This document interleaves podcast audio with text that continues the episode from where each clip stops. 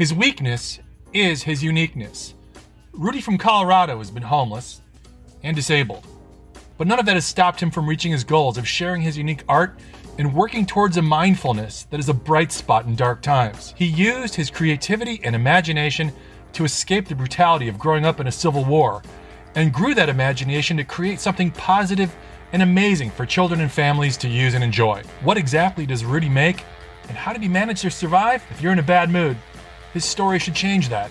It's Marketplace, the podcast. I have Rudy with me right now as my guest this week. Rudy sells custom made crafted hobbit playhomes for kids. And this isn't just a treehouse. This is these are spectacular, Rudy. How did you even come up with this idea? Well, uh, I grew up in a house that was uh, almost 300 years old with my grandma, made out of cob, uh, pretty much mud. And I remember as a kid, uh, my grandma used to have me help her to uh, go dig some mud and mix it with grass and kind of patch up some of the holes that animals would do through the through the season. So uh, I was always uh, impressed by the little house being so old and being in good shape, and it was a beautiful place to to uh, grow up. But when I had kids, I always wanted to create a space where they have the same feeling that I had when I was a kid. So I found a space in the corner of my garden that is a big blue spruce, and uh, nothing grows under a blue spruce. it's really a waste of space. And I decided to build the, the first Hobbit house around the the Hobbit house and still keep the, the, the tree alive. So I uh, created my first Hobbit house using recycled materials. There's a lot of detail that goes into this. Again, it's not just plank board mm-hmm. and two by fours. Tell us about the detail. Absolutely. So, so one of the things that I like to do is really pay attention to the little details that gives the space uh, the energy, the contact to the earth, the uh, harmony, and the uniqueness of the space. So uh, actually, uh, as you go inside the Hobbit house, um, the round door, um, the first thing that you come up is a painting that I did of my kids that actually represents the uh, me growing in Guatemala as a child and uh, growing up in the in, the jungle and the natural places. Uh, and then you see the the rails going down the steps because the house the in a little hill. Um, and the the uh, the rails of the the handles are from beaver dam uh, pieces of wood. So they have its own character. And then you start looking around the Hobbit house, and it has a little spaces uh, that bring more light to the inside of the Hobbit house, such as a little uh, sky uh, skylight and uh, a little the windows around it that create the light that comes inside the Hobbit house and even creates sort of like a, a highlight in the tree that is inside. What are people's reactions when they see this? People definitely like them. I really enjoy creating that joy because, like I say, as a child, I grew up in Guatemala during the Civil War, and I was always trying to find uh, a way for my mind to escape uh, bitterness of growing up in the Civil War, seeing all all the time, uh, dead people and people being abused. Uh, and I hate it. So I always wanted to uh, uh, create a space for my kids where they will use their imagination and take their uh, take their spirit away from everything else. How important is it for kids to have a place to fantasize and play and feel free?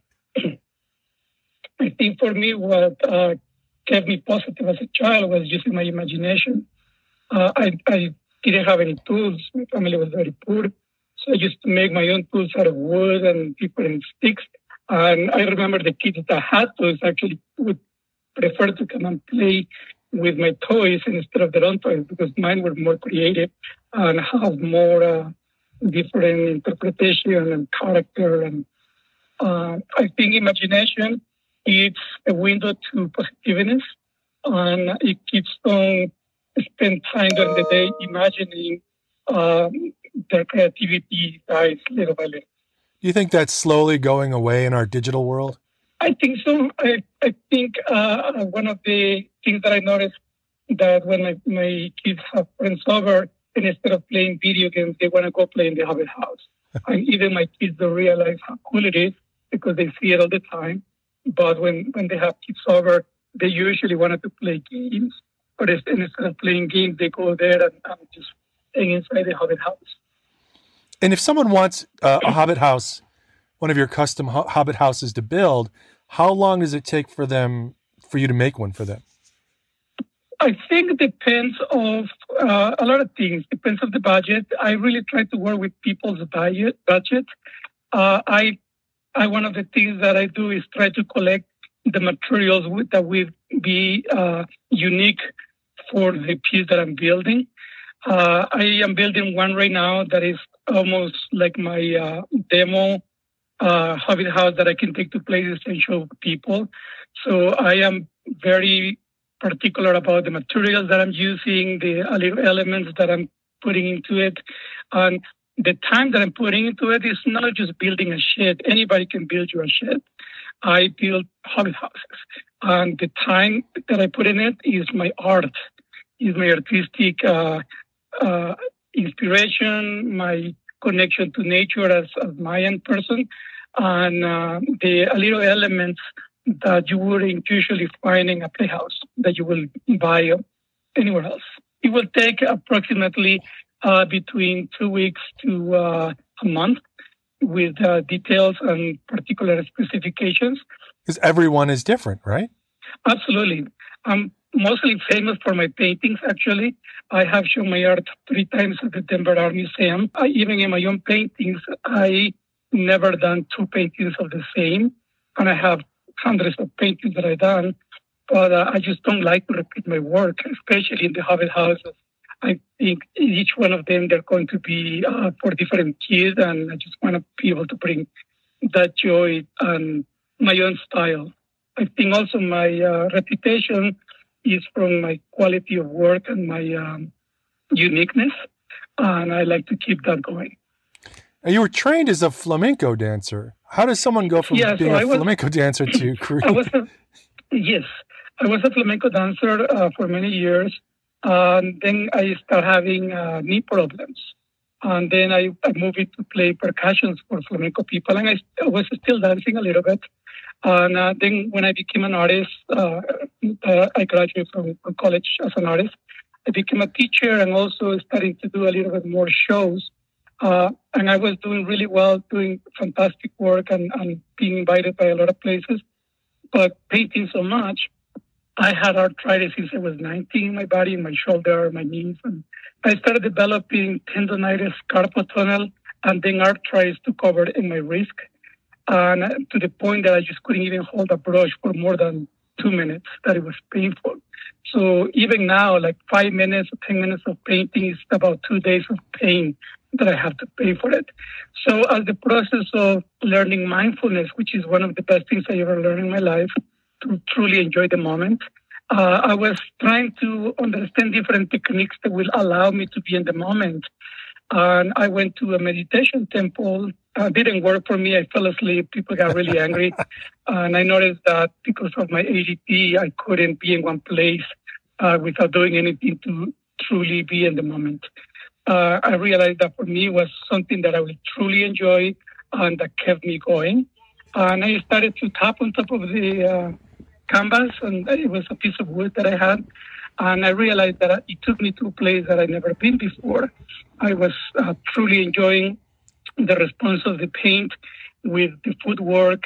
So when I play different music that I don't know how to dance, it just gives me a feeling and a rhythm that allows me to be in the moment and to really focus. I think it's interesting because you have a very positive spirit. You were a flamenco dancer and your your body started to hurt. Instead of giving up, you did something else. You're an artist and your your arthritis started to flame up, so you started to paint with your feet. Well, most of my life is being about overcoming difficulties uh, that present in my life. From the moment that I came into the U.S., uh, I ran out of my country, escaping the brutalities of the war.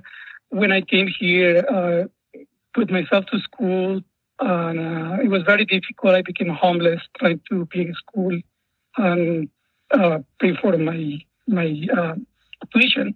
So my whole my whole work is actually about um, trying to overcome those difficulties in life. Like I couldn't paint uh, with, with my uh, hands, I paint with my feet. I always try to find another way. So my work is really about sometimes when we think of weakness is our uniqueness. And if we are able to embrace our uniqueness, we can find our strengths. Uh, something that a lot of people don't know when I am painting is that I'm completely colorblind. I don't see any colors at all.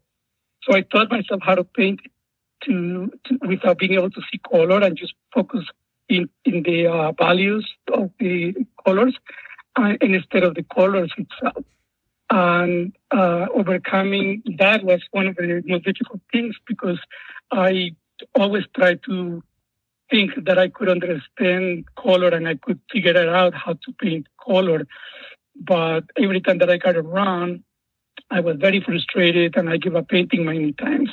Um, with the difficulties in my life, my hand uh, getting uh, arthritis and tendonitis and carpal tunnel, my knee getting bad, my shoulder getting bad, my back getting bad as I get older for the for all the different hard works that I've done in my life.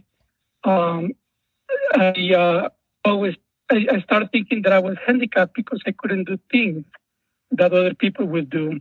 But I realized that it didn't make me a handicap. It just gave me the opportunity to do something different. Like I say, my concept about my work is about thinking that what we think of weakness is our uniqueness.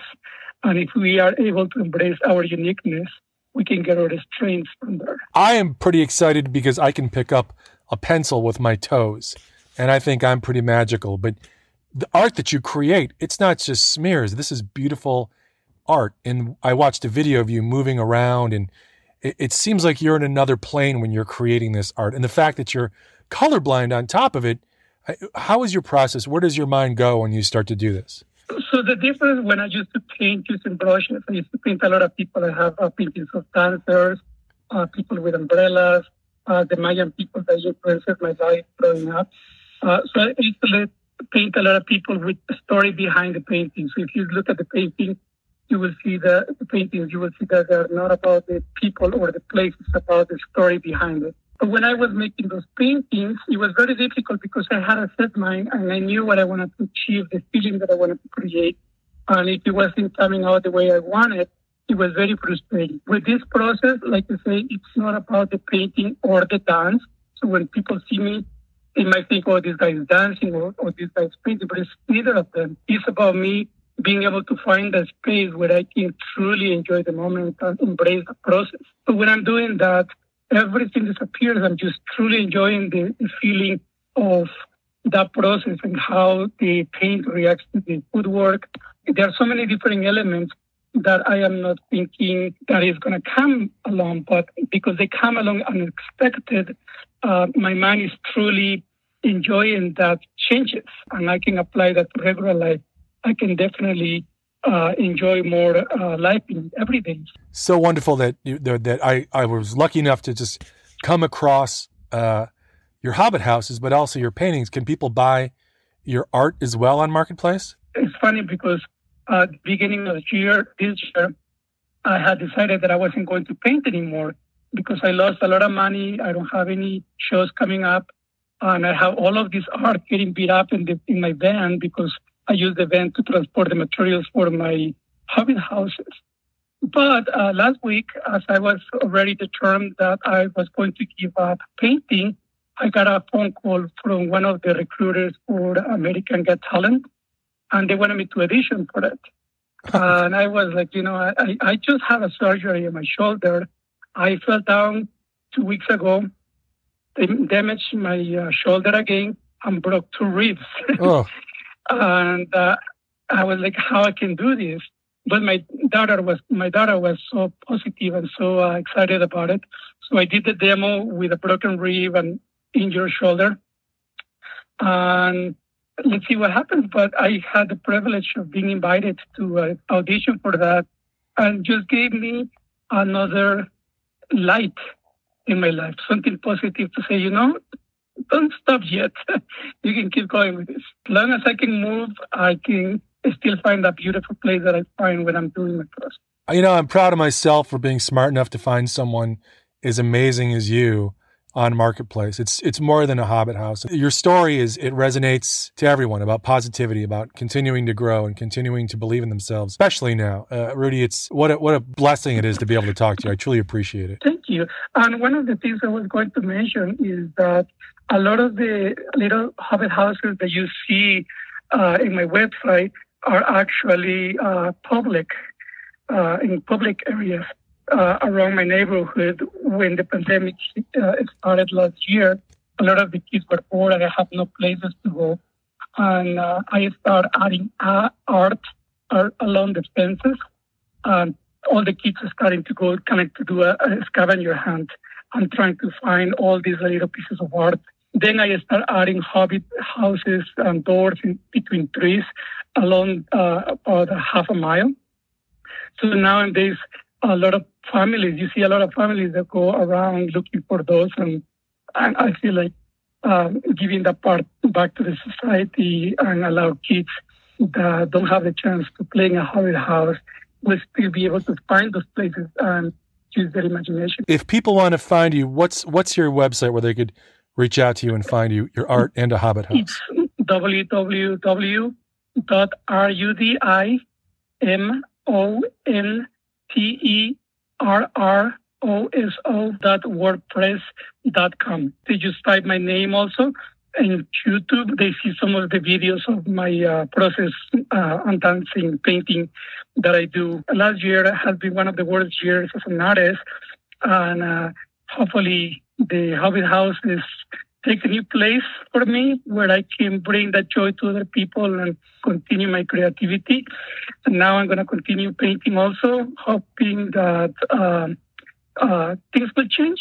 Well, it's a great way to support uh, an amazing artist. It's a great way to have something created for your children and your family that, that's safe and positive and interesting and a way to escape and fantasize a little bit. And it's it was it's been great great to talk to you, Rudy. Thank you so much for taking the time to be my guest. Oh, thank you. Thank you very, very much. And like I say, I, I really want to leave by uh, leaving my message again uh, to people that sometimes they feel that they cannot do anything or that something is very hard. So it's not that they cannot do it or that it's too hard. It's that maybe the opportunity is there to do it differently. So what we think of weakness is our uniqueness. And if we are able to embrace our uniqueness, we can get our strengths and realize that we are capable of doing anything that we want. Maybe not the same way than everybody else, but in a more unique way. Can't think of a better way to wrap this up, Rudy. I, I just say amen and thank you. Thank you very much. What a thrill to talk to, to Rudy. I literally found him while I was browsing through Marketplace, and his story and his courage and his bravery and his message is something that made my day. If you're selling something interesting on Marketplace, hit me up. I'm on Instagram, I'm on Facebook. You can find me on BuzzFeed and all the places that podcasts play. It's Marketplace, the podcast. I'm David Wallach. I'm excited. Thank you for being here.